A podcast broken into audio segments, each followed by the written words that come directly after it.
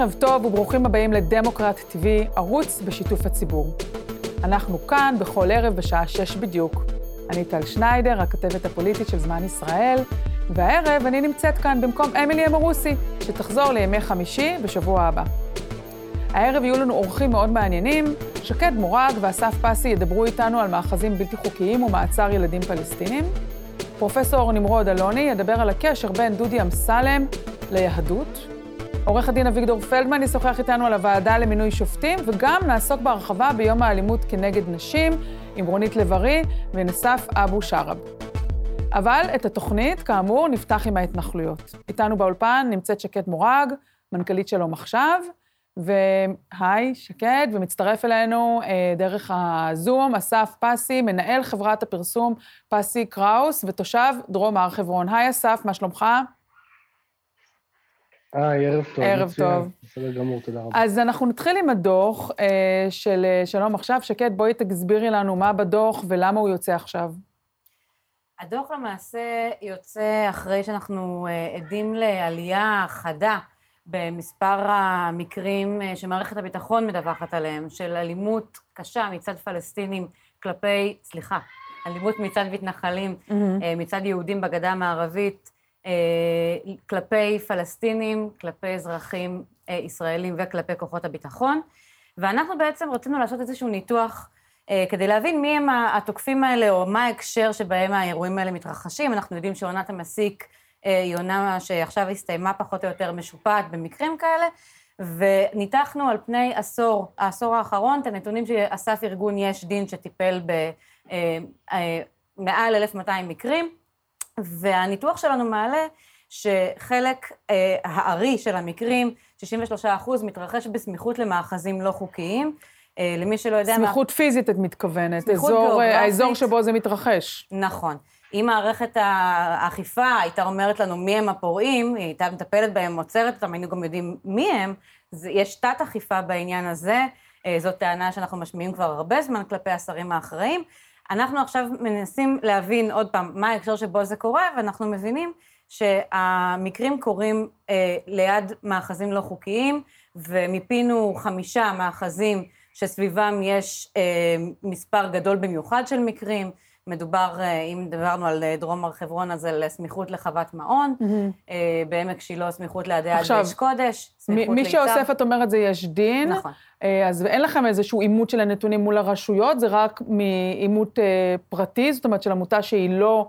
לא, זה לא נתונים רשמיים של, של צה"ל או של גוף אחר? הנתונים הרשמיים פורסמו בעיתונות, אנחנו הגשנו בקשת חופש מידע כדי לקבל אותם וכדי לדעת mm-hmm. באמת לעבוד איתם. לא קיבלנו אותם. אוקיי. Okay. מערכת הביטחון לא שקופה בהרבה דברים וגם לא בעניין הזה.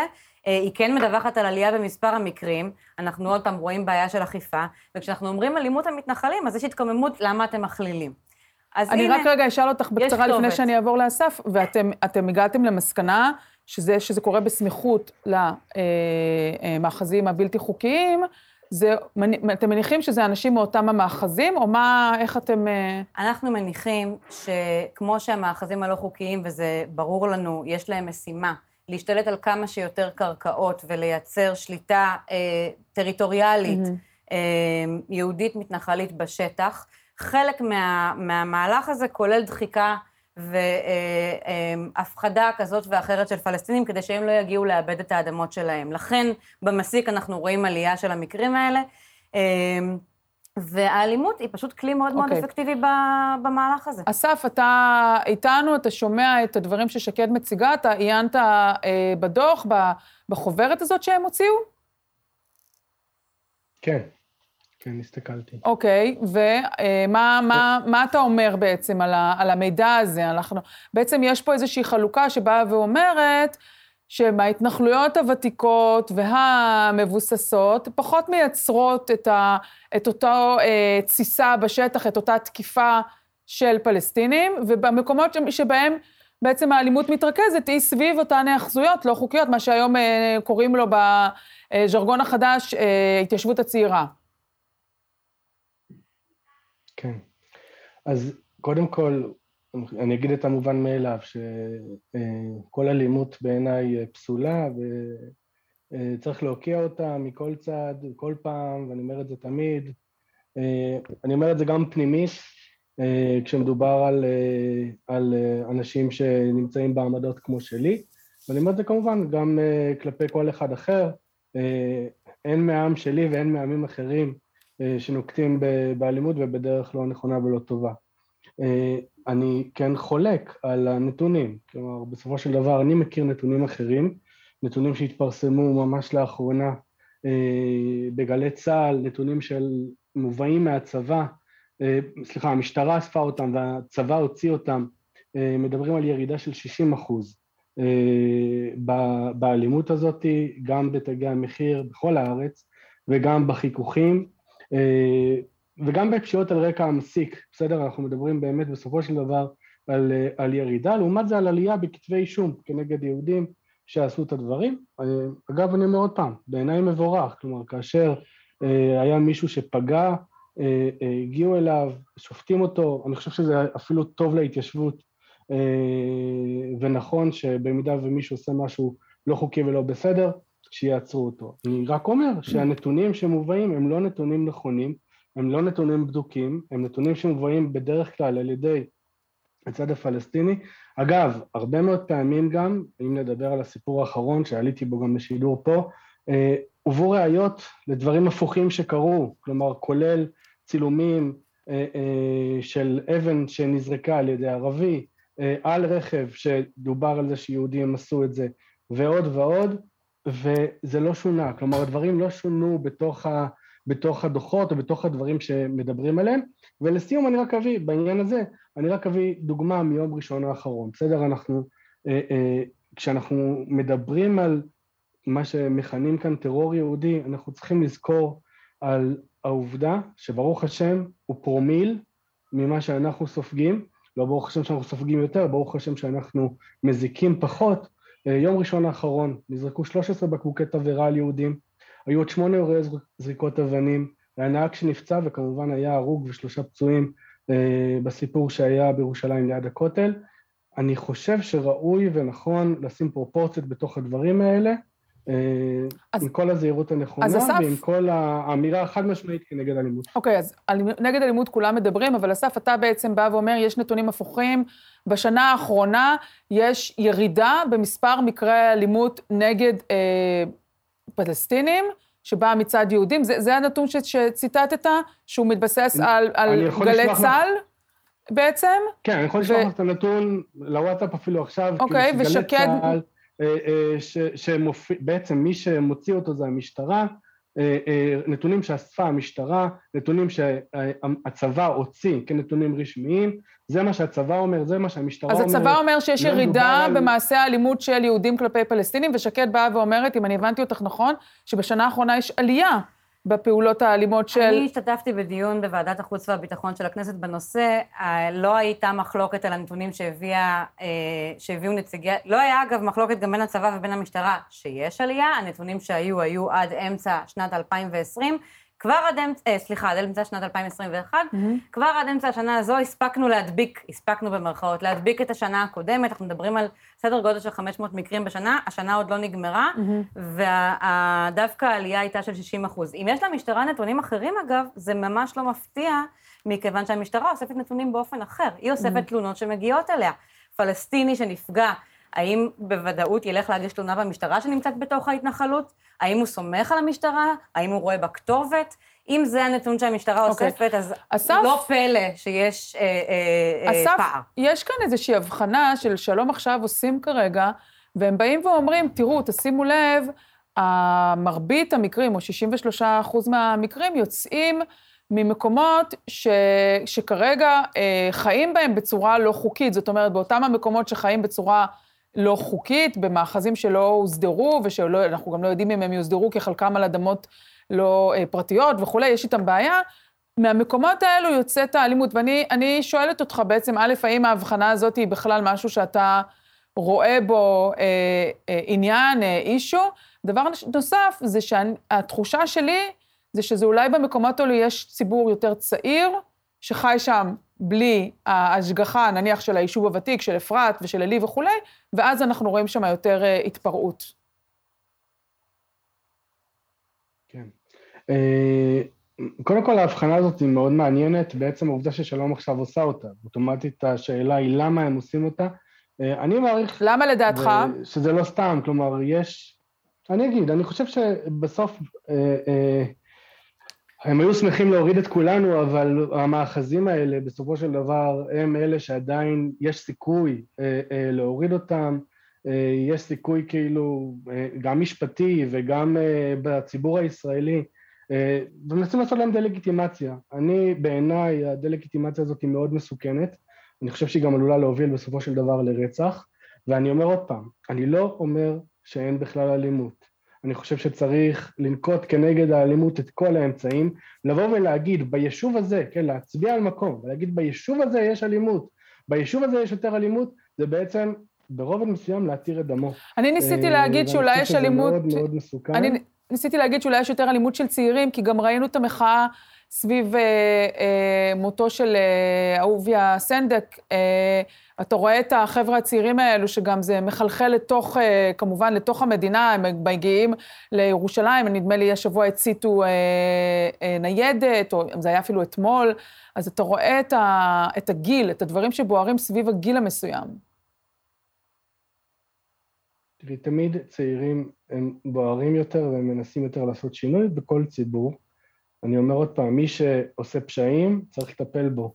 אבל האם הצעירים הם אלה שתמיד יבעירו את השטח? לא, בדרך כלל, mm-hmm. אני חושב שמדובר על חבר'ה מדהימים ומעולים, שבתוכם יש גם כן אנשים כאלה בעייתיים שצריך לטפל בהם. האם כתוצאה מזה אנחנו צריכים לבוא ולהשחיר את כל ה... את כל ההתיישבות הצעירה, אגב, בלי שום ראיות, כן? כלומר, אני למשל לא, יודע... לא, עם ראיות מסוימות, אבל אוקיי, שקד. חברון שלא מדובר, לא, אז, לא, הן לא ראיות שמדברות על אנשי היישוב. אני יכול להגיד למשל שהאירוע האחרון שהיה בשמחת תורה בהר חברון, לא היה מדובר בכלל בתושבים מהמקום. אוקיי. אני אומר את זה מידיעה. אתה לא מרים לי כל... זה, כי בדיוק רציתי לשאול את שקד. רציתי בדיוק מה שרציתי לשאול אותך. איך אנחנו יודעים שלא מגיעים אנשים מבחוץ, מגיעים למקומות האלו בשביל להתסיס? זאת אומרת, אין לכם בעצם מידע מי הם אותם, אנחנו גם לא יודעים את הגילאים שלהם למעשה, אנחנו רק מניחים שבגלל שזה יחזויות בלתי חוקיות, אולי זה אנשים יותר צעירים, אבל אנחנו לא באמת יודעים את זה. זה הנחה שאפשר להניח אותה, ואני לא, לא חושבת שזה כזה מעניין. אני, אני חייבת כן להתייחס ל, ל, לקשר ולמה גם קראנו לדוח ההתיישבות האלימה. זה לא שאנחנו עושים דה-לגיטימציה. ההתיישבות הצעירה זה מכבסת מילים שבאה להסתיר את העובדה שעל כל בית ובית ביישובים האלה יש צו הריסה, כי אנשים בנו אותם על דעת עצמם ללא פרוצדורה אה, שמקובלת על המנגנון שכרגע ישראל מפעילה שם, ובטח בלי דיון ציבורי או החלטת ממשלה בנושא, שזה המוסכמה שכרגע על פי המתנהלים. אז כן, בוודאי שאנחנו מנהלים מאבק באופן שונה בין מדיניות פורמלית לבין ניסיון להכשיר בדיעבד עבריינות. את עושה קו ישיר בין העובדה שאנשים לא עבדו פרוצדורה על הקרקע שלהם, לבין זה שהם ילכו ויזרקו אבן או יכו בן אדם, שזה שתי עבירות... אני מסתכלת על השטח לא ואני מנסה להבין מה אני רואה. לא- עכשיו, כשאתה אומר... אני כבר אחזור אליך, אסף. אני מגיבה לשאלה אם זה אורחים או תושבים, וגם ראיתי ש... אה, במספר מקרים הוגשו כתבי אישום נגד אנשים שכתובתם היא בתוך הקו הירוק. בוודאי, המאחזים הלא חוקיים הם לא יישובים רשומים. הם מקומות שמתחזקים אותם אנשים שבאים על מנת לייצר שם את, ה, את ההתיישבות. מחפשת את הכתובת שלהם, היא לא תהיה שם, משרד הפנים לא מכיר מקום כזה. אז לפעמים אלה אנשים מההתנחלות הסמוכה שעשו רילוקיישן שני קילומטר מזרחה או מערבה, mm-hmm. ולפעמים מגיעים לשם כל מיני מתנדבים, שבין היתר רואים עיזים, מייצרים איזושהי מציאות בשטח שדוחקת את החקלאים הפלסטינים מהאדמות ומייצרת אה, נוכחות אה, בעזרת חקלאות נוכחות יהודית באדמות האלה, מאוד יכול להיות okay. אוקיי. שאותם אנשים הם אנשים שמגיעים עם רקורד מפוקפק כזה ואחר, ומייצרים שם okay. אוקיי. יותר תסיסה. אסף, רצית אבל להגיד... אבל אלה אנשים שהוזמנו לבוא לשם. אתם רוצים שהם לא יבואו לשם? תקראו לעזרה, תגידו למשטרה שיש פה אורחים לא רצויים, ואז גם יכול להיות שעל הדרך יתגלה שיש שם עוד סוגים של עבריינות, כמו עבריינות בנייה. אסף, רצית להגיב? כן, קודם כל, הטענה שמדובר ביישובים שכל בית בהם יש לו צו, זה לא נכון.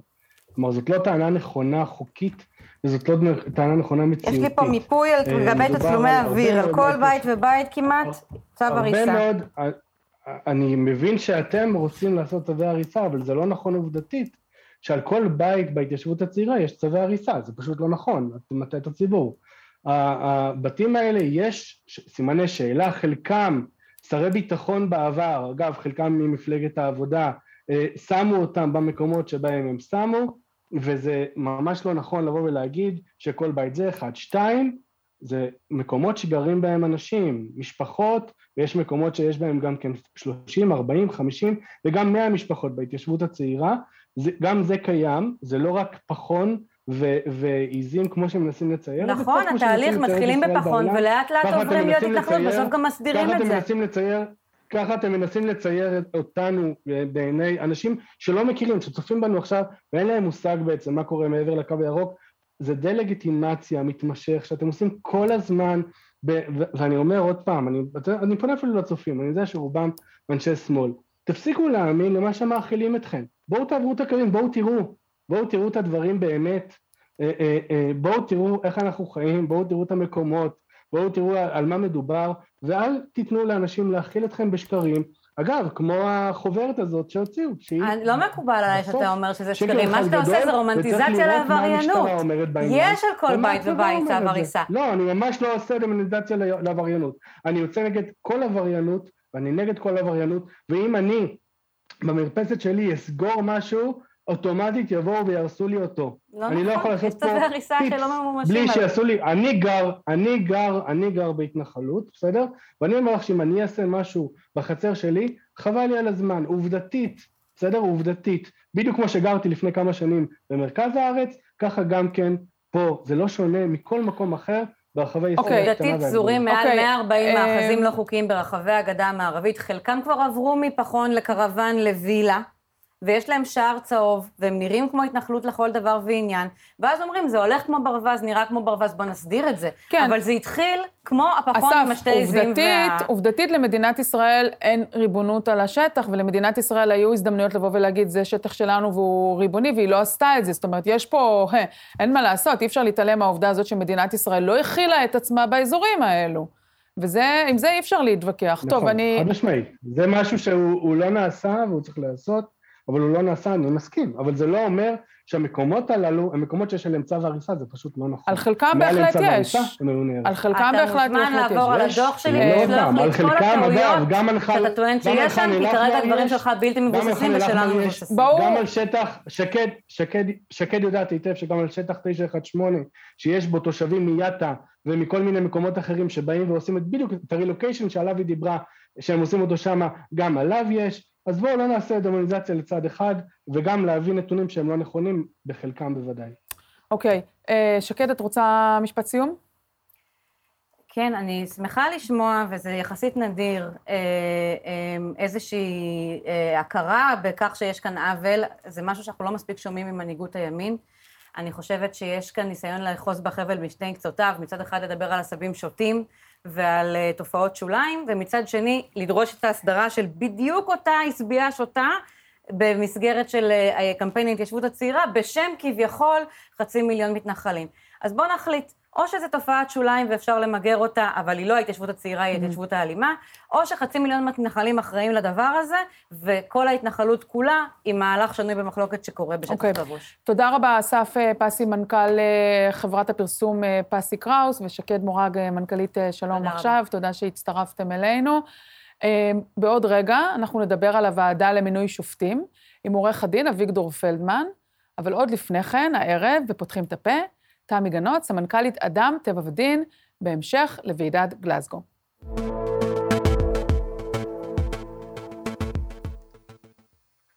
אכזבה מגלזגו זו פריבילגיה שאין לנו. ועידת גלזגו ננעלה בקול ענות חלושה. הוועידה, שהתכנסה על רקע תמונת מצב מדעית חד משמעית וקריאה ציבורית חסרת תקדים, ניהלה במשך שבועיים דיונים שהתכנסו למסמך לא מספיק שאפתני, מסמך שלא ימנע את ההתחממות מעל לרף של מעלה וחצי, הרף שאמור למנוע את האסונות האקלים החמורים ביותר. ובכל זאת הייתה התקדמות מסוימת, גם אם איטית מדי. יש הכרה ביעד של מעלה וחצי, נקבע כי המדינות יעדכנו את יעדי ההפחתה שלהן כבר בשנה הבאה, ולא בעוד חמש שנים, כפי שהיה בוועידת פריז. יש הסכמה על כך שיעד הביניים חייב להיות הפחתה של 45% מפליטות גזי החממה עד לשנת 2030. יש התחייבות לצמצום משמעותי של פליטות המתאן, מחויבות לייעור מחודש, הגנה על המערכות הטבעיות, וגם הצהרה חשובה במיוחד על שיתוף פעולה בין סין וארצות הברית, הפולטות הגדולות ביותר בעולם, כבר בתוך העשור הנוכחי. אז על אף שהמהלכים הבינלאומיים מתקדמים בכיוון הנכון, הקצב והעוצמה רחוקים מלתת מענה מספק למשבר. בקצב הזה אנחנו עומדים בפני התחממות משמעותית ותוצאות הרות אסון. אבל רגע לפני שאנחנו מתאכזבות מגלסגו, בואו נסתכל על ירושלים. כי חשוב שנזכור, גם בראי ההסדרים העולמיים טרם גלסגו, שהיו עוד פחות שאפתניים, מדינת ישראל נמצאת הרבה מאחור, עם יעדים נמוכים מדי, שפה רפה מדי, תקצוב אפסי ועם ואקום חקיקתי.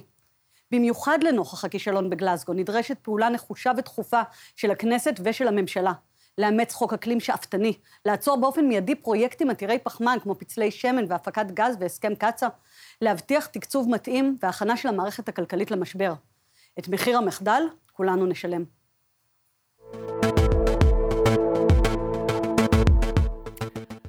אחת לשבועיים, השותפים של דמוקרט TV בוחרים נושא בו נדון באולפן בימי חמישי.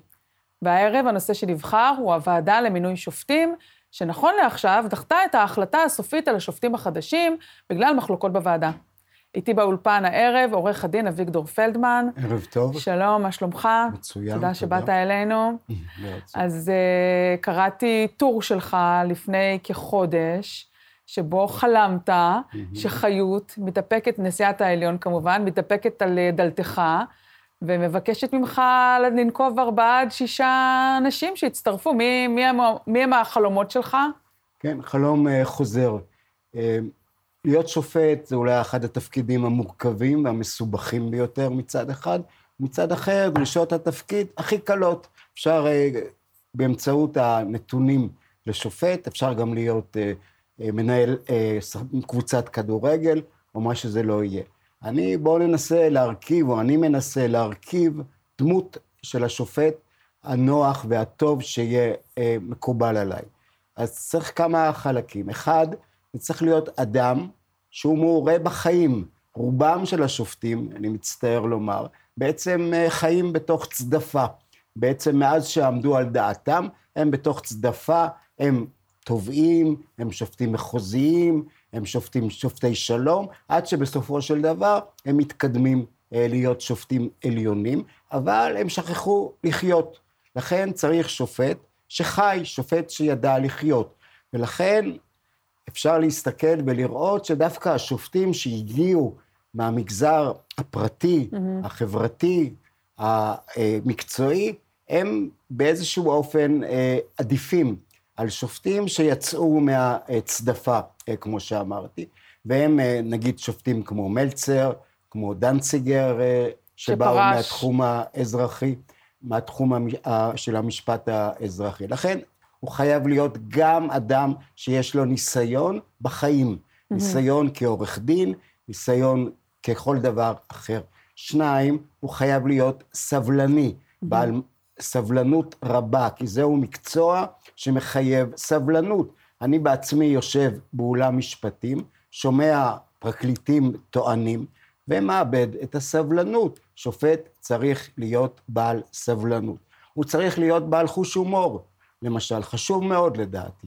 ורוב השופטים לא ניחנו באופן מיוחד. למה חוש הומור? כי חוש הומור משום שהסיטואציות המגיעות לבית משפט הן לפעמים כל כך מתוחות, כל כך קריטיות, שרק חוש הומור יכול באיזשהו אופן לנטרל אותם. אז חוש הומור כמשהו שמנטרל את הפיצוץ בין נכון, הצדדים, שמאפשר את השיח נכון, להמשיך אה, נכון, נכון. להיות חביב? והאמת היא שמעט שופטים יש, יש שופטים עם חוש הומור, mm-hmm. ומעט אבל אה, כאלה.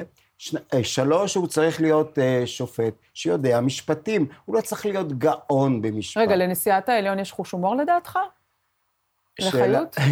שאלה, בטור שלך זה נראה שכן יש לה חוש הומור. שאלה מכשילה. כן, אני חושב שיש לה חוש הומור, הוא לפעמים גם בא לידי ביטוי אה, בבית המשפט. היו באמת אה, שופטים שניחנו אה, בחוש הומור, כמו מישה חשין למשל, שהיה שופט עליון ואחרים. לכן, אלה התכונות, לדעתי, הנדרשות משופט. אבל בפועל. מחפשים לדעת האם הוא בעד השטחים, בעד התנחלויות, נגד התנחלויות, דברים שמגיעים לבית המשפט העליון אולי פעמיים או שלוש פעמים בשנה. עיקר מלאכתו של בית המשפט העליון זה ערעורים, ערעורים אזרחיים, ערעורים פליליים, ערעורים אה, מסוגים שונים, ממקומות שונים. אז אני מקריאה קטע קטן מהטור בכל זאת, מ-1973, הופעתי בפני 59 שופטים עליונים, מכהנים ושופטים בדימוס, שופטים חיים ושופטים שעברו לשפוט ברום הרקיע, בבית המשפט העליון של מערכת השמש. בסך הכל החמצתי עשרה שופטים בלבד שרגלם דרכה בעליון. ואחר כך אתה ממשיך ואומר, צריך משפטאים ולא משפטנים, אנשים שמוכרים כבעלי ניסים, מתגני גב שבור. אה, אה, אני לא ממשיכה פה עם כל המילים אה, הגסות קצת, אמצא אותם בפרברים הנידחים, אזהה אותם על פי מעגל האנשים שמקיפים אותם וכולי וכולי. זה נשמע שאתה מדמיין איזשהו משהו פנטזיוני. כן, פה ו... אני מפליג באמת על כנפי הדמיון. כאלה אנשים לא נמצא. אבל שופט הוא תפקיד שצריך רוחב של ירייה של אדם שבעצם mm-hmm. טבל בכל הסוגים. אם הוא אגב, אה, חכמינו אמרו שרצוי גם שיהיה אדם שעבר עבירות, אדם שהוא בעצמו מבין את טעם העבירה, את המשיכה של אדם אה, לעבור okay. אוקיי. עבירה. אז אדם להיות... שעבר עבירות לדעתי בכלל לא נמצא בכשירות, אבל בוא נדבר רגע לוועדה, כן. אה, שרוצה מאוד אה, לסמן וי על שניים כאלה ושניים כאלו, ואז היא יושבת ומחפשת ומחטטת אצל, אה, נדמה לי אצל גילה שטייניץ, ומוצאת שהיא לא מזוהה, או אתה יודע, אני לא יודעת איך הם עושים את ההבחנות האלו, את רות רונן הם תהיגו כיוון שהיא נשואה, כך וכך. זאת אומרת, זה באמת התיוג, נהיה... התיוגים הפוליטיים... הם בעוכריה של מערכת המשפט. הם גורמים נזק בל ישוער למערכת המשפט. אתה רואה שופטים שנבחרו בגלל שמי שבחר אותם חשב שהם ימניים, mm-hmm. שמרניים. ומה או... קרה בפועל? מה שקרה בפועל זה שהם ניסו לשמור באמת על זהותם הפוליטית, אבל הם צריכים לדון בהרבה תיקים אחרים. זה התיקים הפוליטיים, הסוהרים הם תיקים מעטים, הרוב זה תיקים לכאורה משעממים של סכסוכים בין אנשים, של, של הליכים פליליים. הוא צריך להבין, לדעת. הוא צריך להיות אדם שאכן מוכן לשמוע, מוכן להכיר כל מערכת יחסים. תראה, וכל תיק הוא יבשה חדשה. זהו, אז הימין, וגם איילת שקד, אבל עוד לפניה, שמו את יהבם על הסיפור הזה של בואו נמנה שופט שמרן. אני הרגשתי שהם עשו בעצם, אמרו, נעשה כמו באמריקה, בלי ממש להבין את השוני בשיטות, ואז מגיע אה, גרוניס או נאור, אה, ומאכזבים אותם, כי פתאום נאור, שהם תהיגו אותה כשייכת לליכוד, הסתבר שהיא שופטת על פי הדין, ולא על פי הליכוד, לא על פי הבעל שלה ולא על פי המשפחה, אלא על פי מה שהיא... אז זאת אומרת, למה לא לומדים את הלקח? הם לא מבינים שזה לא, לא עובד ככה? הם לא יודעים שבחוק לא כתוב. זה החוק של שמאלני, וזה החוק של ימני, וזה החוק של שמרן. החוקים שווים לכל נפש. ושופט, מרגע שהוא מתמנה, אם הוא שופט טוב, שוכח את העבר שלו, שוכח את הבוחרים שלו. אבל לא למה, לא חייב... בימין, למה בימין לא מבינים את זה? לא מבינים את זה כי התחושה היא שהם ש... רוצים לשלוט. Mm-hmm. תקראי את הדברים שאומר חבר הכנסת אמסלם, על אה, שופטים שצריך... הוא רוצה למחוק את הצדק. שצריך להכניס אותם אה, למכלאות וכיוצא בזה, וגם על זה כתבתי והתפרסם בסוף השבוע. אז תראי שהם, היחס לשופטים הוא כמו לאנשים מסוכנים, אנשים שצריך לרסן אותם, וזה לא נכון, זה לא ראוי. היו בבית המשפט העליון שופטים ימניים, קיצוניים, כמו השופט לנדוי למשל. השופט לנדוי היה שופט ימני, הוא לא עשה מזה סוד. יחד עם זאת, הוא נתן את פסק הדין mm. שהוריד את התנחלות את השם שלך הציעו לעליון ב... בשנים? מזמן, מזמן, לא... ורצית? אני כבר עברתי את ה... אבל רצית? פעם אה, זה הוצע, לא, לא רציתי. זה לא, לא, למה? זה לא תפקיד טוב. כי שופט, אה, מישהו תיאר פעם, אמריקאי, את השופטים כאנשים שאין להם רגליים. זאת אומרת, אנשים שלא יכולים לצאת ולחפש לעצמם את התיקים. הם מחכים שיגיעו אליהם תיקים מעניינים. רוב התיקים הם לא מעניינים. אני בעד פעולה, אני בעד לעשות. ושופט הוא פסיבי. Mm-hmm. שופט יושב על כיסאו ומחכה שיביאו בפניו את התיקים, וזה לא מתאים לי. ואחת הטענות היום של הימין זה שהם לא נבחרים, זאת אומרת, הם לא עומדים בפני בחירת הציבור, לא בוועדה, בכנסת, או אפילו בחירות ממש, ולכן... אה, לכן זה לא תקין שהם לוקחים, לעצמם, לוקחים לעצמם, לפי החוק, את החוק בידיים. תארי לעצמך שבאמת אה, שופטים היו נבחרים בבחירות, כמו שנבחרים אה, חברי כנסת. אגב, דבר שהוא קיים בארצות הברית. בדיוק. יש כמה states, מדינות, שבהם השופט נבחר, השריף נבחר, mm-hmm. השוטר נבחר. זאת אומרת, אתה בוחר את האנשים שכולם הם אלה שנבחרים. כן. לכן, זה לא מתאים לנו. לנו מתאים ועדה לבחירת שופטים, שאולי היא לא הדבר הטוב ביותר, היא לא הדבר הנכון ביותר לבחירת שופטים. מדובר בסך הכל באמת ברעיונות קצרים שהם מבצעים, אה, או ועדת משנה שלהם אה, מבצעת, והדברים הללו הם דברים אה, בעייתיים. עד שלא ניפטר מהתווית הפוליטית שאנחנו מנסים להדביק לשופטים, אנחנו, יהיה לנו בית משפט בעייתי. לכן, וכמו שאמרת, יש שופטים שאכן גם בארץ אכזבו את הבוחרים אה, בהם. בארצות הברית זה מאוד להוסיף, חזק. אכזבו בעבר וימשיכו לאכזב, כי הציפיות של הימין מהמערכת המשפט הן פשוט לא מחוברות למציאות. נכון. אז... אה, בזה אנחנו אה, נסיים. אני מודה לך מאוד שהטרחת את עצמך ובאת עד אלינו. ברצון, ברצון. אה, היום אנחנו מציינים את היום הבינלאומי למאבק באלימות נגד נשים. נמצאות איתי רונית לב-ארי, מנהלת מרכז ידע, אה, ומעמותת אה, בית רות לנוער בסיכון, ואיתה עורכת הדין אינאסף אבו שרב. שלום לכן, אה, העורך הדין אה, אינאסף אבו שרב, כמובן מתמחה בתחום המשפחה ובדין השרעי. שלום לשתיכן, תודה שהצטרפתם אלינו. אה, רונית, אה, התופעה של אלימות נגד נשים אה, מתגברת, או שאנחנו רואים טיפול משתפר, אנחנו רואים קצת יותר מודעות? מה, מה עמדתך? האמת היא שאני עוסקת בתחום הזה בערך 40 שנה, ואני לא יודעת, יש לי רגשות אמביוולנטיים. אני חושבת שיש שינויים, בעיקר שמדובר בהיערכות של מדינת ישראל. יש מערך גדול של טיפול, יש משטרה שיותר מודעת, מערכת השיפוט לא תמיד, אבל אם יש יותר, אני חושבת שהיום המדיה, אמצעי התקשורת חושפים הרבה יותר מקרים. אה, קשה לי לדעת כי אין עדיין במדינת ישראל מערך של מעקב ומחקר ובמשך איזה אה, 40 שנה מדברים על 200 אלף נשים, זה ממש מצחיק אותי. אנחנו לא יודעים בדיוק כמה יש, גם ההגדרות לא, לא כל כך אחידות, כך ש... אני לא כל כך יודעת להגיד אה, אם okay. יש אוקיי. יותר או יש פחות. אינסף, אה, אני אקפוץ איתך אה, ישר ל... אינסף, סליחה. אני אקפוץ איתך ישר לאירועי השבוע האחרון. נרצחה אישה, אישה עבאדי, בג'דיידה מאכר, ואני הסתכלתי על האירוע הזה ואמרתי, האם זה אירוע של אלימות נגד נשים, או האם זה אירוע של מה שאנחנו היום אה, מתייחסים לאלימות בחברה הערבית, ולא לא, לא באמת ידעתי, אפשר כמובן להכליל את זה בשני המקומות, אבל אני, אין ספק שהנשים אה, בחברה הערבית סובלות מה, מהכפילות הזאת, גם מיעוט, גם אלימות נגד נשים. כן, נכון, רצח עיישה בהחלט זה רצח על רקע היותה אישה, אני אני חושבת, כאילו, כאישה בחברה הערבית.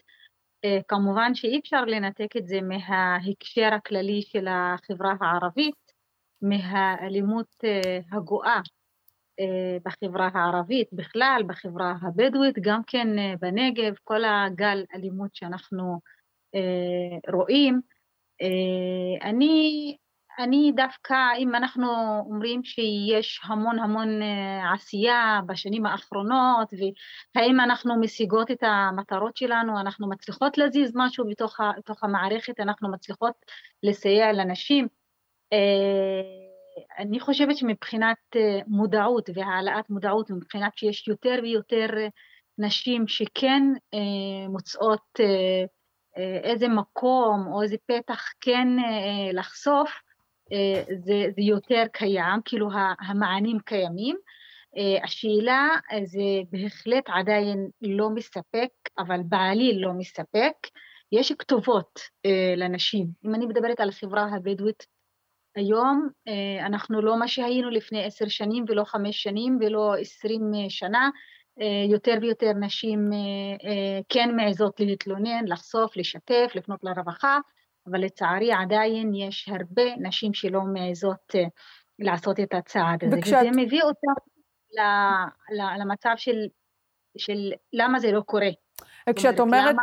שיותר, כשאת אומרת שיותר נשים מהחברה הבדואית מעזות להתלונן וניגשות, את רואה שינוי בטיפול, במענה של הרשויות, של משרד הרווחה או של המשטרה? את רואה איזשהו, ראית איזושהי אבולוציה ביחס של, ה, של הגופים?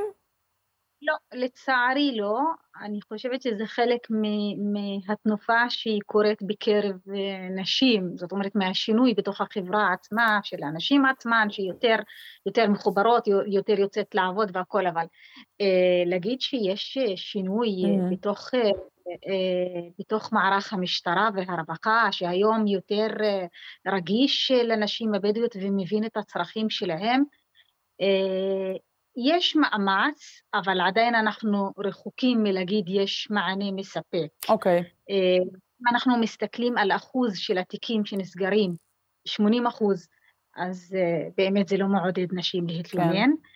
אנחנו מסתכלים גם על הענישות, על הענישה וגזרי הדין שמקבלים גברים, ושל פיצויים מגוחכים לנשים שפשוט חוו אלימות של ממש, זה מתסכל. Okay. זה אוקיי. מתסכל את הנשים עצמן, אה, וזה מתסכל אה, בכלל, mm-hmm. כאילו מבחינת אפקט והשפעה ושינוי שבא דרך מערכת המשפט שהיא אמורה להגן על הנשים, על הנפגעות. אוקיי, אוקיי. אני רוצה לראות איתכן אה, קטע שעלה השבוע, זה deep fake, מאוד קשה אה, לצפייה, מטלטל, בשם הקשיבי בקולך. בואו נסתכל. אני הייתי מיכל סלע. אני הייתי שגית עוזרי. אני הייתי אסתר ברני. אני הייתי אסתר אהרונוביץ'. אני הייתי מרין חאג' יחיא.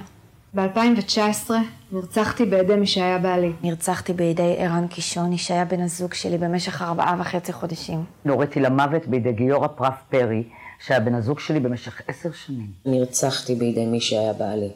מי שהיה בעלי תשעה חודשים, הרג אותי כשאני בהיריון. והיום, אחרי שאיבדתי את חיי, אני קוראת לך. הקשיבי בקולי. אם את בזוגיות, או זוגיות לשעבר, שיש בה פיקוח ושליטה על הקשרים החברתיים, או ההוצאות הכספיות שלך. אם את סובלת מפרצויות זעם או איומים, שתיקות ממושכות או התעלמות. אם את דרוכה לפני מפגש איתו. והוא קנאי ואובססיבי כלפייך. אם את מפחדת מהתגובה שלו לפרדה ממך. ואת חיה בלחצים ובפחד בתוך הבית שלך, אל תחכי. שתפי אדם קרוב ומומחית אלימות במשפחה שתעזור לך, בדיסקרטיות, לקבל את החיים שלך בחזרה. הקשיבי לתחושות הבטן שלך. עשי זאת היום. הקשיבי בקולי. הקשיבי בקולי. הקשיבי בקולי. הקשיבי בקולי. הקשיבי בקולי. הקשיבי בקולך. טוב, הצופים שלנו אה, שראו עכשיו את הקטע הזה, זה באמת קשה לראות, כיוון שכמובן אנחנו רואים פה את, ה, את הקורבנות באמצעות אה, טכנולוגיות מאוד מתקדמות. Mm-hmm.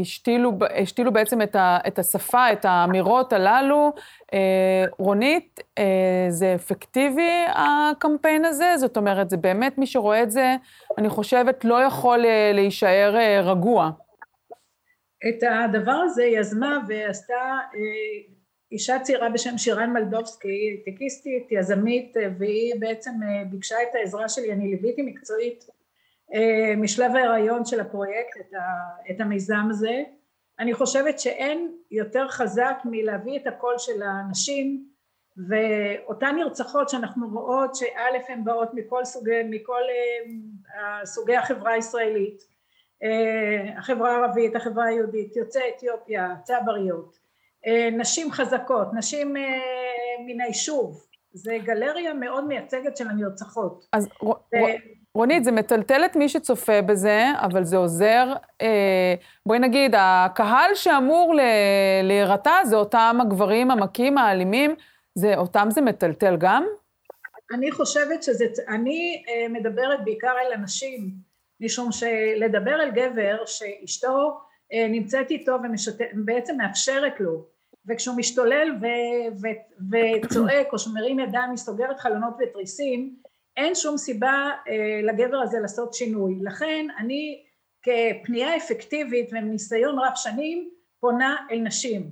אל נשים קודם כל שיזהרו כשהן רוצות להיפרד מגבר אובססיבי. Mm-hmm. הנשים האלה נרצחו כי הם רצו להיפרד ממח... ממערכת יחסים אובססיבית, חונקת והורגת נפשית, ולכן המסר קודם כל הוא כשאת רוצה להיפרד ממערכת יחסים כזו תתייעצי ואל תעשי צעד אחד קטן ואפילו אל תגידי שאת רוצה להיפרד לפני שתתייעצי. אני, אני אוהבת להיות פרקטית ולהיות מעשית. לדבר על גבר שאשתו לכאורה משתפת פעולה ומאפשרת לו להשתולל חבל על, חבל על הזמן וחבל על המאמץ ואת זה צריכים כולם לדעת. Mm-hmm. אני מצפה שכל עורך דין במעמד אישי ידע לעשות הערכת סיכון. אני אה, מקווה שאני מצפה מכל איש משטרה לעשות הערכת סיכון. לדעת לראות את הסימנים. אני קוראת לכל אישה okay. אוקיי. ולכל אדם שמסביבתו יש איזו מערכת יחסים שהיא אובססיבית להזהיר ולומר בדרך כלל האישה היא שנוקטת את הצעד הראשון למנוע מהגבר ליפול למלכודת ואני אומרת את זה למען גברים שאנחנו נשים, חייבים לשים להם גבולות חיצוניים וצו להוציא אותו מהבית לפעמים אה, מקצין את המצב רחל רחמיאן נרצחה עם צו הרחקה אני מזהירה והרבה אנשים אומרים למה שהיא תצא מהבית שהוא יצא מהבית יש מצבים ועורכת הדין המכובדת תסכים איתי שיש מצבים שאין עילה משפטית להוציא אותו מהבית א' יכול להיות שיש עילה והוא כל כך יהיה בסערת רגשות שהוא בכלל לא ישים על הצו ויש גם מצבים שאין עילה משפטית בכלל להוציא okay. אוקיי. אותו מהבית אני מעדיפה שיישאר בבית ושהיא תהיה במקום מוגן ותקבל את העזרה והוא יקבל את העזרה. אינסף? וזה הדבר הכי חשוב. אוקיי. Okay. אינסף, הקמפיין הזה מגיע לחברה הבדואית, הוא... זה מצליח להגיע, זה, זה רק התחיל, אבל בכל זאת, זה מגיע לאנשים, ו, ונשים אה, הן מושפעות, הן מבינות שהן צריכות לפנות ולבקש עזרה, לפני שכמו שנאמר פה, אה, חווים, המשפחה חווה את הטלטלה? אה, את הקמפיין אני ראיתי רק אתמול, אני, אני מבינה שזה עלה אתמול. ראיתי אותו וזה פשוט באמת תפס אותי ופתאום התחלתי לראות ולהסתכל ולהבין ולזהות את כל הדמויות של הנשים. ואמרתי חבל שזה לא בערבית, אוקיי? ואין תרגום ואין איזשהו ניסיון כן להנגיש את זה. אז אני לא חושבת שזה מגיע לנשים בדואיות, יכול להיות שזה מגיע לחלק מהנשים שכן שולטות בשפה העברית, רואות חדשות בעברית, זה לא נמצא באמצעי התקשורת בערבית, אני לא ראיתי אותו. תגידי, ויש קמפיינים אחרים בשפה הערבית? יש איזשהו, מנסים להגיע בהסברה לציבור דובר הערבית? זאת אומרת, יש דברים אחרים? יש קמפיינים, כן, יש קמפיינים, mm-hmm. יש הרשת, הרשתות החברתיות מלאות בקמפיינים, כן. זה אפקטיבי? הנשים הערביות זה נמצא בשיח, בבתים? או שאת יודעת, אנחנו מרגישים ככה את החברה היהודית שמדברים על זה הרבה, והשאלה אם אצלכם, בחברה הערבית, זה גם נמצא על השולחן. אה, בחברה הערבית, אם אני מדברת איתך על החברה בנגב, זה פחות מרגישים את זה, פחות אה, רואים את זה, שאני רואה שיש איזשהו איש ציבור אה, חבר מועצה או עיר שהיא פתאום אה, מגנה או מעלה איזה סטטוס שקשור אה, לרצח אישה, זה מאוד תופס אותי ככה, אותי, אה, בהפתעה, כי זה לא, זה לא שגור עדיין, mm-hmm. זה לא קורה. זה פחות מדובר ההרגשה שיש, שאנשים הערביות, הנשים הבדואיות במיוחד, נמצאות בחצר האחורית של החברה הישראלית. פחות אה, חלק מהשיח, פחות חלק מהפתרונות, אה, אה, הן לצערי מושתקות. בקיצור, זה יעזור עם חברי, נבחרי ציבור ואולי חברי כנסת, נבחרי ציבור וראשי ערים מהחברה הערבית, יתחילו לדבר על זה בסטטוסים ובכלי התקשורת, ואז אולי, לפי מה שאני מבינה ממך, זה יתחיל לחלחל קצת יותר לשיח בחברה. זה לא רק. ולא רק, אני מאוד מאמינה בפתרונות רב-מערכתיים שקשורים למדינה ולמוסדות. שם אפשר, ומשם אפשר באמת להביא את הגאולה וההצלה לנשים. אוקיי. Okay. כי... Uh, גם, גם בחברה היהודית, אה, כולל אנשי דת, לא היה מזיק uh, לשמוע אותם יותר. זה לא רק בחברה הערבית הערבית, הגברים הערבים לא מדברים מספיק, גם בחברה היהודית כן. עדיין אנחנו לא שומעים מספיק גברים מביעים דעה וככה נרתמים למאבק, יש קצת, אבל יש לנו עוד הרבה מה לעשות. כן. טוב, אפשר באמת אה, ככה לסכם שבמקומות שלהם קשה יותר להגיע, שם גם הבעיות אה, הגדולות. אה, אני באמת נסיים כאן את הנושא המאוד חשוב הזה, ונודה לשתיכן על העשייה. רונית ואינסף, תודה רבה לכם שהצטרפתם אלינו. תודה רבה לכם. ועכשיו, לקראת סיום, נמצא איתי באולפן אורח שכיף לארח, פרופסור נמרוד אלוני, שלום לך, תודה שהגעת אלינו, ראש קתדרת אונסקו לחינוך הומניסטי אה, ממכללת סמינר הקיבוצים. אתה כתבת השבוע טור דעה אה, שעוסק בין הקשר אה, בין חבר הכנסת דודי אמסלם ליהדות. אם אני זוכרת נכון, הטור התפרסם בוויינט, נכון. ובעצם הלכת ככה, הוא מתיימר במה שהוא טוען, לייצג את העם האמיתי ואת היהודים, והוא טוען כן. שהדברים שהוא עושה זה מתוך דאגה לעתידו של העם היהודי במדינת אה, ישראל. בואו נשמע קטע קצר מדבריו של חבר הכנסת אמסלם השבוע. שאנחנו צריכים להיות מפוקחים להבין שמדובר כאן בזאבים שטורפים את כל מה שזז, ואם אנחנו לא נדע לרסן אותם ולהכניס אותם למכלאה, בסוף הם יאכלו אותנו שוב פעם. ואז המדינה הזאת תלך לפי תהום. לא תהיה מדינה יהודית, ככה אני מאמין. טוב, אז ככה אני מאמין, זה הדברים כן. שהוא אמר במפגש space, למי שלא יודע, זה בטוויטר, עולים לדבר כמו במעין רדיו חי, היו שם הרבה מאוד מאזינים, והוא דיבר רצוף במשך ארבע שעות לקהל המאמינים, שגם קיבלו ממנו מתכונים, ועוד דעות ועמדות לגבי את מי צריך לשים במכלאות, ודברים באמת שערורייתיים, שהיה קשה מאוד לשמוע. אז, אבל אתה מתמקד בהיבט של היהדות, אז בוא אה, תסביר אני לנו. אני לא רוצה רק. כן. קודם כל אני רוצה להגיד שאני מדבר כמובן כאיש חינוך ותרבות, mm-hmm. ואני לא, לא מהתחום הפוליטי. ולכן אני גם מנסה להימנע מכל הלבנת פנים וכל כסח, כי אני בדרך כלל לא כותב בוויינט, אני כותב בדרך כלל בהארץ mm-hmm. טורים, אבל גם הבנים שלי וגם חברים אמרו, מה החוכמה לכתוב איזשהו קהל שבוי, mm-hmm. תכתוב בקהל יותר רחב, ובאמת היו איזה 500 טוקבקים.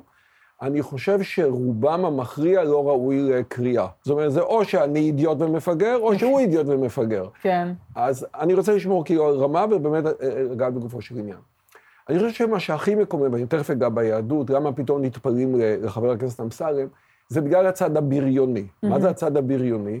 הצד הבריוני זה אדם שרוצה להשיג את המטרות שלו, נאמר, לא מכוח חוק, לא מכוח היגיון ולא מכוח הגינות, אלא מכוח הכוח. כן. וזה קצת מטריף אנשים, זה קצת מזכיר דברים שאמר... לא, הוא רוצה להיבחר. כולם רוצים להיבחר. כן. בריונות זה סיפור אחר. היה חבר כנסת, אה, יש חבר כנסת אחר, עמית שלו, שאמר, הערכים המובילים שלי זה כוח, כסף וכבוד. כן. זה קצת מטריף את האנשים, אבל הוא אמר את זה כאילו בשפה עדינה. והאיש הזה כבר מדבר על לסגור אנשים במכלאה, כבר לפטר אנשים, כבר לא לתת להם ערוץ הכנסת, כבר לחתוך במשכורת, וכאילו שהיועץ המשפטי לממשלה עובד אצלו. Mm-hmm. עכשיו... הוא אני... רוצה לפטר את היועץ המשפטי לממשלה, כי הוא אומר שהוא רוצה לבטל את הצדק. ברור, הוא רוצה גם לבטל את הצדק. עכשיו, הצד הבריוני כאן הוא, כי כמו בליגת כדורגל או בליגת כדורסל, הדבר החשוב ביותר זה שהמשחק הדמוקרטי יתקיים, ולא חשוב כרגע מי בשלטון. הוא רוצה בעצם לחסל את המשחק הדמוקרטי. אבל תראה, למה, למה בגישה שלו, זאת אומרת, לא שאתה פרשן לענייני אמסלם, כן. אבל מעין, זה הדברים שהוא נושא ואומר, מייצגים כל מיני אנשים, אפילו רבים הייתי אומרת, שחושבים שבשמאל הישראלי אין ערכים של הבנה מה זה יהדות בישראל. אוקיי. איך הגענו למצב הזה שהשמאל, או השמאל מרכז, מזוהה עם, מבחינתם, אנטי-יהדות בכלל? קודם כל, זכותו לחשוב מה שהוא רוצה. וזה שאנשים חושבים, בדיוק היום, באחד השיעורים שאמרתי, גם סדאם חוסיין יכול לחשוב היה שהוא הומניסט השנה, אז מה? זה שאנשים חושבים, או דונלד טראמפ יכול לחשוב שהייתה לו העצרת הכי גדולה, אז מה? העניין, ופה דודי, חבר הכנסת אמסלם לא יצא כל כך טוב, אני גדלתי בבית שבו התנ"ך היה הספר המרכזי. Mm-hmm. לימים, גם אימא שלי, שהייתה מורה, נהייתה גם שרת חינוך, כן. שולמית אלוני. אני לא מומחה לתנ"ך, אבל כמה דברים אני יודע. כן. אני יודע במקום מסוים שנאמר, צדק צדק תרדוף. כן. אני יודע שהיהדות דרכי, דרכי נועם וכל נתיבותיה שלום. כן. אני יודע שהלל הזקן אמר שאם יש משהו ביהדות שחשוב, זה לא תעשה לחברך את ששנוא עליך. כשאני קראתי אותו עם ההתיימרות, ואני משער שהוא מכיר, אני רוצה לתת לו קרדיט שהוא מכיר את הטקסטים האלה. הוא מגדיר את עצמו כאדם דתי, אגב, לא, אומנם י- כיפה שקופה, אבל... אני אבל... חילוני לגמרי, זה אין קשר. כן. לא יכול להיות אדם שנאמן ליהדות ובז לעיקרון של דרכיה דרכי נועם. לא יכול להיות אדם שנאמן ליהדות ואומר, הם מתעמרים בי, חכו חכו. כשאני אהיה בשלטון, אני אדרוס אותם עד עפר. זאת אומרת, לקחתי בסך הכל כמה דברים שכל יהודי דתי וחילוני מכיר, כן. הדברים הכי בסיסיים, והראיתי שכל ההתנהלות שלו הפוכה לגמרי. אז עכשיו השאלה, גם כהנא מדבר בשם היהדות, כן. גם האינקוויזיציה דיברה בשם הנצרות, גם דאעש דיבר בשם, בשם האסלאם. זה אומר שזה האסלאם? זה אומר שזאת הנצרות? אז הוא אמר. עכשיו אני אומר, כאיש חינוך, כן. בוא ונראה מה זה יהדות. אני רוצה תרבות ישראל סופר דופר. אני אתן דוגמה רק מהחינוך, בסדר? אנחנו גם פה בתל אביב, זה נורא חשוב. כשהגיעו, יש ילדי פליטים בישראל. הרבה מהמשפחות שלנו, לא משנה אם הם ממרוקו או מהמם. מפולין, סבלו כפליטים במקומות נכון. אחרים. אתה, עכשיו, בתנ"ך גם נאמר, וזכרת כי עבד היית בארץ מצרים, ואהבת את הגר, והיה הגר כאחד ממך.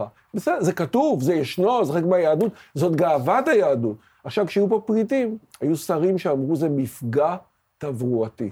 היו כאלה שאמרו זה סרטן בגוף תראה, אנחנו האומה. למדנו לאורך השנים שאת התנ"ך לוקח כל אחד, נכון. ומוצא תמיד את הפסקה שתצדיק את האידיאולוגיה, את הגישה העכשווית שלו, ולומד למנף גם האורתודוקסים בכותל, ימצאו לך את ההסברים, וגם הרפורמים, כל אחד אה, נכון. ימצא. אבל פה זה לא כל כך עניין של, הייתי אומרת, הפסוקי התנ"ך אה, עצמם, אלא באמת ה, אה, האופן שבו אה, חבר הכנסת אמסלם חושב שרוב העם חושב כמוהו, בנוגע לאגפים האחרים של העם, ובאמת חוסר הלגיטימציה שהם, שהוא עושה לשלטון שהוא לא שלטון ליכוד. זה הנקודה, ועם זה הוא כבר עוטף את זה ב, ב, ביהדות וכולי, אבל זה, זה משהו תראי, תרבותי שהוא לא הדי- תנכי. כל הדיון של אמסלם הוא אנטי-דמוקרטי.